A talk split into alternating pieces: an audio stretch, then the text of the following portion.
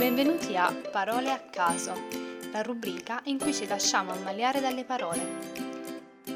Oggi vi introdurrò il termine razzolare, scelta bizzarra per aprire una rubrica, ma sono un amante della confusionaria casualità, quindi l'ho semplicemente scelta a caso. E da qui capirete anche il nome della rubrica con un sonoro Ah! Partiamo dall'interessante etimologia. Questa parola ha probabilmente un'origine germanica, deriverebbe dal tedesco antico ratzen che vuol dire grattare, raschiare. È facile quindi comprendere quale sia il significato di tale vocabolo.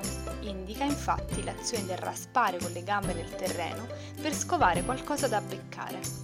Beccare? Eh sì, perché si riferisce ai polli o ad altri gallinacei. Razzolare ha però un secondo significato, questa volta dedicato principalmente agli esseri umani, ed indica l'azione del rovistare, del frugare, non in maniera violenta, ma quasi assorta, un po' come quando si cerca nei cassetti la camicia del sabato sera ma si trovano solo t-shirt.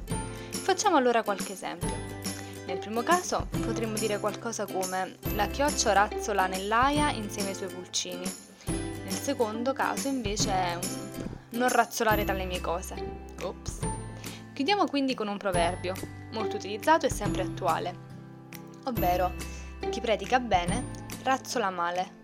Questo sta a indicare una persona che nel parlare si mostra come una persona giusta e onesta, ma nelle azioni è esattamente il contrario. Penso che ognuno di noi ne conosca almeno una. Con questa perla vi saluto e alla prossima parola a caso.